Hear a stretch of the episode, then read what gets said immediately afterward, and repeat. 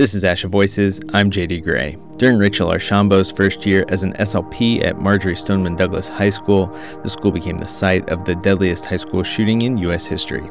The Parkland, Florida students who were freshmen during that shooting are now graduating.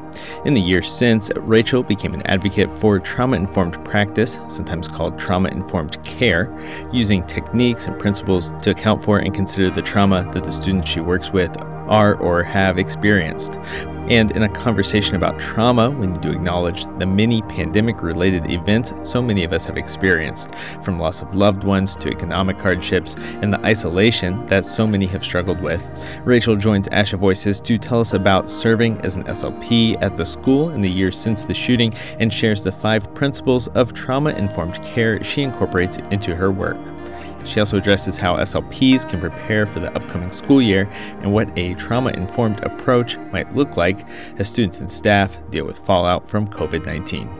I'm JD Gray. This is Asha Voices.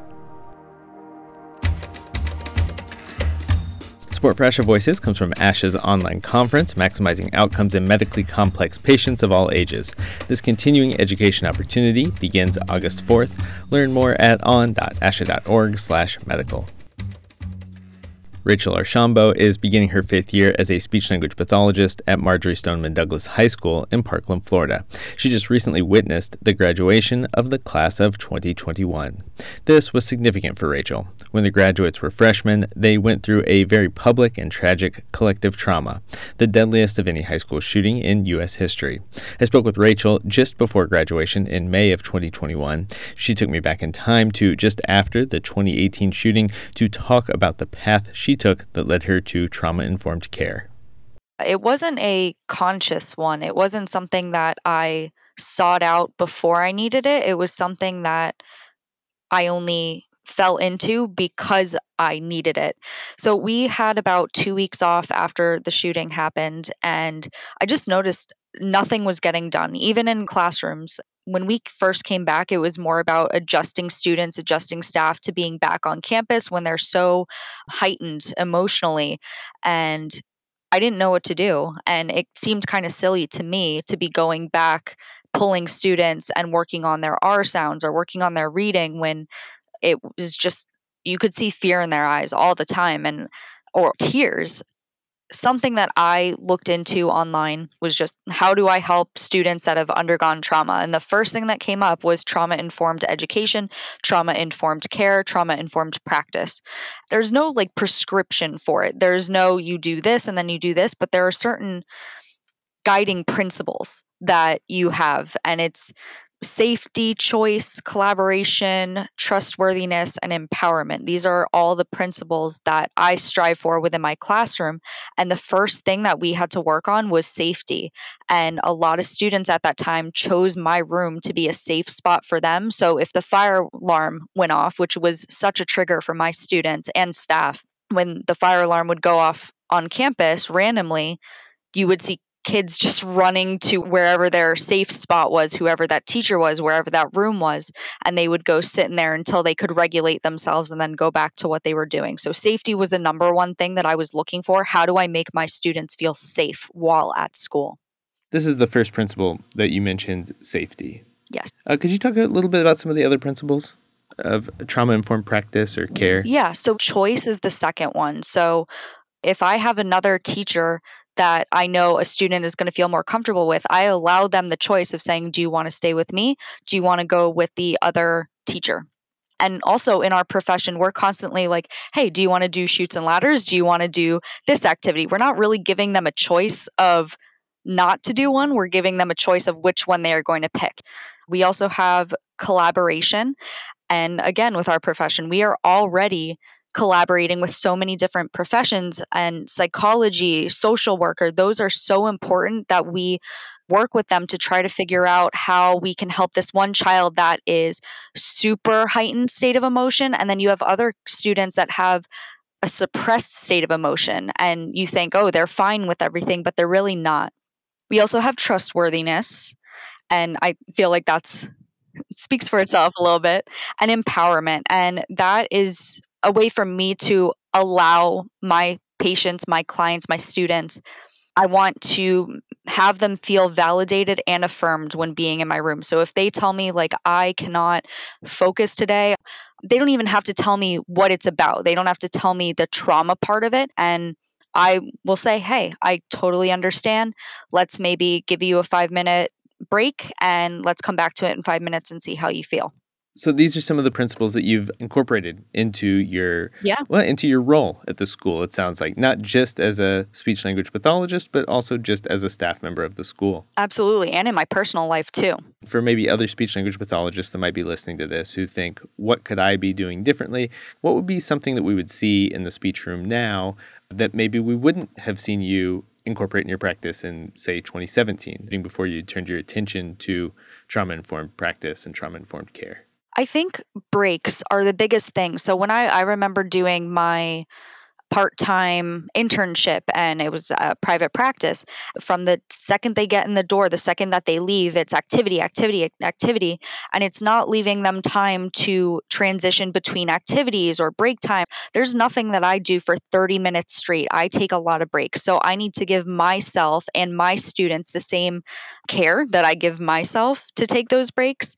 And they're children, they have a shorter attention span than we do. So breaks are a big thing. And also, I'm very aware of the assignment assignments that I give them. There's a website called Newsela, News ELA, and it's just articles that are written to a specific grade level and they're taken directly from the news. And if there's anything that I know is, I mean, shooting related, I'm not going to give it to them. If there's anything death related, I'm not going to give that to my students. I do a lot of sports, I do a lot about science in general, but nothing, I don't really do a lot of news stuff because my students are so aware of the news all the time, and it's exhausting.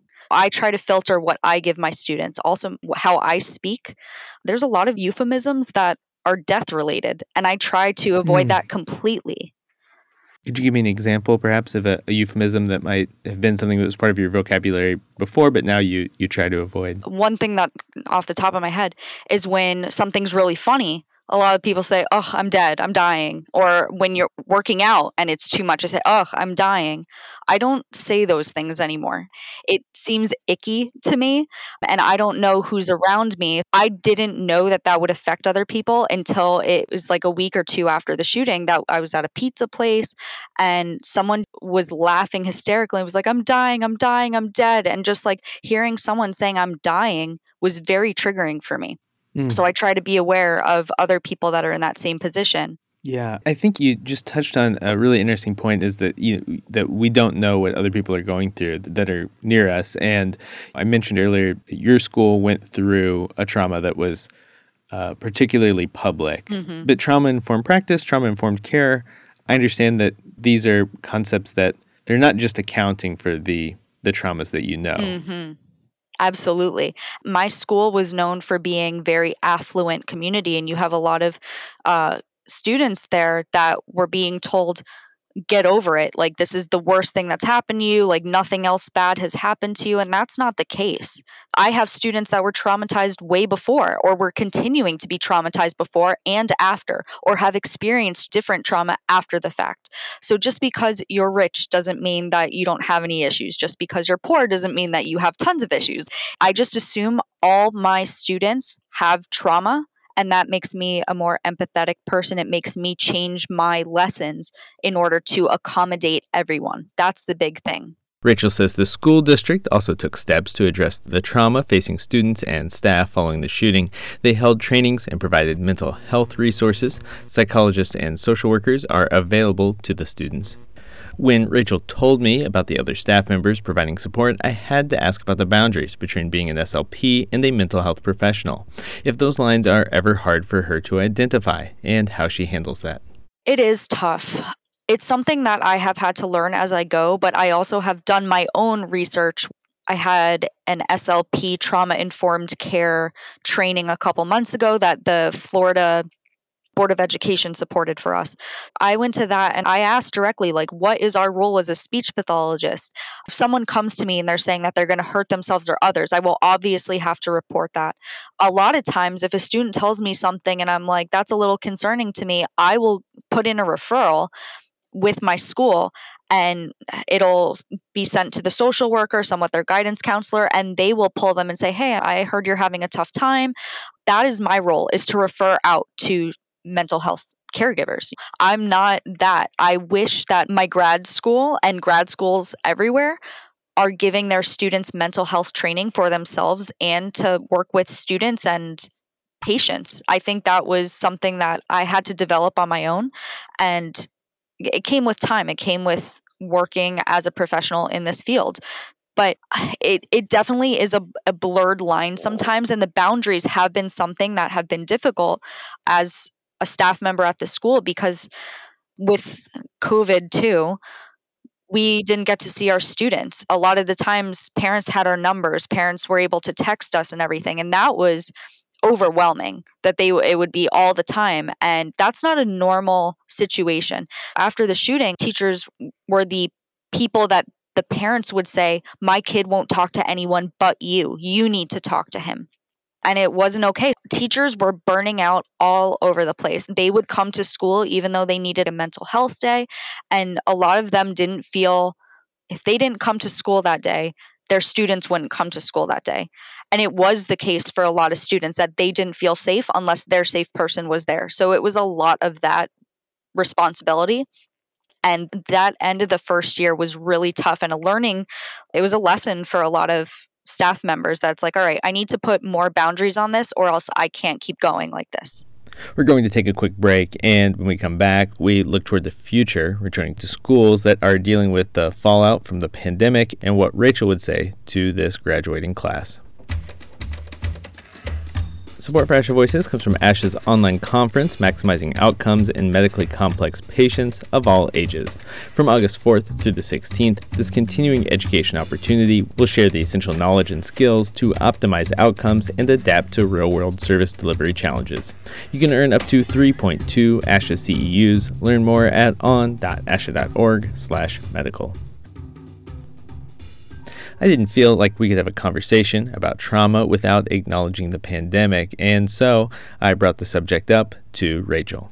I think speech pathologists need to know that we are going through a collective trauma right now. And a collective trauma doesn't mean that everyone experienced trauma from this. There are some people that have gotten through unscathed, and that is great for them. But there are other people that have had their lives flipped upside down. And when you are working with a student and you downplay or give your opinion of how things went for you and that's not how it went for other people it's it's hurtful and it doesn't make a good relationship it doesn't make it a good therapy session it doesn't make it a productive time spent. So it is a collective trauma that we need to be aware of now and for the next many many years and when you're talking about the language we use to talk about the pandemic, I assume that you might be referring to something like if someone is referring to the time they spent at home or something like that in a positive light, that this could be. Uh, is this the type of thing that you're referring to? I think of a session I had with a student that does not have a filter, and he was repeating what his family was saying. And it just so happened that the other student in the session with me lost half her family to COVID. So I knew that she was not happy with that. I could see it on her face. So I stopped it and I took the boy outside and I was like, hey, just so you know, there are people out there that have had a very difficult time with this. And it's not really appropriate to say in this setting. And that's what I'm working on with him is appropriateness anyway. So it became part of our lesson and something that I hope he carries with him in his other classes that you can't just say things like that. In the past, Rachel has spoken to the Florida Association of Speech Language Pathologists and Audiologists about trauma informed care. The 2021 conference took place in July, but when I spoke with Rachel in May, she was still preparing what she would be presenting, and I asked her what she thought she would be speaking about. The major theme is going to be COVID when we are going back to school in the fall, how can we be more mindful of the things we say? How do we provide a safe atmosphere in our room? How do we give them choice? How do we collaborate? How do we instill trust? And how do we empower our students? Those are the five principles. And I want to make sure that other teachers, other speech pathologists are putting that at the top of their priority list because we just went through a collective trauma and are still going through it technically we just want to make sure that we are being compassionate, empathetic, and if we treat everyone as though they have been traumatized and just being empathetic, then I think we'll have more productive sessions and we will be better for it. Rachel shared five principles to keep in mind for a trauma informed practice safety, choice, collaboration, trustworthiness, and empowerment. She talked about other ways she maintains a trauma informed approach, like being mindful of the language she's using and staying aware of the experiences the students she's working with are going through. My mind went back to other SLPs listening to this episode, and I asked Rachel for a few other techniques SLPs could use. For trustworthiness, I know a lot of teachers will say, I'm the only teacher that this student wants to go to. And it, I never say that. I will never say, I am this student's chosen person. Like I need them to tell me that because I can't decide that for them. Like, or I don't necessarily know that. I don't want anyone to force this trust. It doesn't work like that. It has to be very natural. So don't put in place a plan of trying to f- foster trust just by using the the five guiding principles you will create an atmosphere of trust and you need to uh, show them you can't go back on your word or anything and you really have to stick with it or else they're not going to trust you especially with high schoolers. That's so difficult. They can see you lying from a mile away. You should not be a trauma detective. That is my biggest word of caution word of advice. It means i'm not going to look for this child's trauma. So if i have a student that the the parent tells me oh they've gone through trauma I'm not going to get the student into my room and say, What happened to you? Like, why are you this way? I don't need to know. All I need to know is that this student went through trauma. We have the ACE study, it's the adverse childhood experiences, and this is quoted across trauma informed presentations. It's very well known. All I need to know is that they have experienced trauma, or I don't even need to know that. I don't need to know it for a fact. I just say this kid has probably experienced trauma at some point. And that's all I need to know. So don't be a trauma detective. Do not go looking for the trauma. You don't need to know what it is to be an effective speech pathologist or or therapist. Any other tips that you'd want to include? J- try to do as many CEUs as you can on this topic. Um, it's it's changing constantly. There are great people on Instagram that I follow, and that's part of what I do on my page. Is I find it and then I repost it. Rachel posts on Instagram as the PTSD SLP. She makes posts capturing what she's reading, as she said, and sharing her personal experiences. I try to be very open about it so people understand and a lot of time they're like wow that's so hard what you're doing at school or just even being at the school they're saying is so brave. And for me i, I don't feel that way. Um, so i try to relate what i'm going through because i'm not a kid. And what our students are going through i think is very tough being at the school that this crime took place and walking by that every single day or your friends aren't here. Rachel says the students that were freshmen during the shooting are graduating as a part of the class of 2021. She thinks their graduation will change the dynamics of the school, but she'll continue advocating for trauma informed practices. When I spoke to Rachel in May, graduation was approaching. I asked her if she had a special message for the graduating class. Oh, I'm going to burst into tears. They have had the worst high school experience i think of anyone with between the last 2 years of covid with that as their freshman year i hope that their life after college is going to be better. I want them to continue working on themselves using their coping strategies like we've worked on and I know that they're going to be successful and I just want them to keep working on themselves. Don't hide from anything don't avoid anything because that was a big thing that they wouldn't go certain places because they were fearful of it but they've worked through that that they're they can use their coping strategies now and i want them to know that i'm here for them and i'm excited to see what the future brings for them. Uh, what does it mean to you to see them graduate? Oh it this class is going to be one of the hardest. I think last year's class was really difficult because we never got a graduation for them but I think this one might be worse, especially because it'll be a memorial. This this graduation where I think it is going to be extremely emotional. The other students that are just over the sadness of this. I, a lot of my students go across the country and they're like, I don't want anything to do with it. And I understand. I want them to do what makes them feel comfortable, what makes them happy. And I'm here for them whenever whenever they need. Uh, Rachel, thank you for the conversation. I appreciate being open, sharing your experiences and your knowledge of how to incorporate trauma informed principles into your work. Thank you so much. Rachel shares her stories and resources on Instagram. She's the PTSD SLP. Go to her page. You can read a letter she wrote to the Marjory Stoneman Douglas High School graduating class of 2021. And find more resources online to support you when working with children who have experienced trauma. We'll put links to continuing education opportunities on the blog post for this episode. That's at leader.pubs.asha.org. ASHA Voices is produced by the American Speech Language Hearing Association and comes from the team behind the ASHA Leader magazine.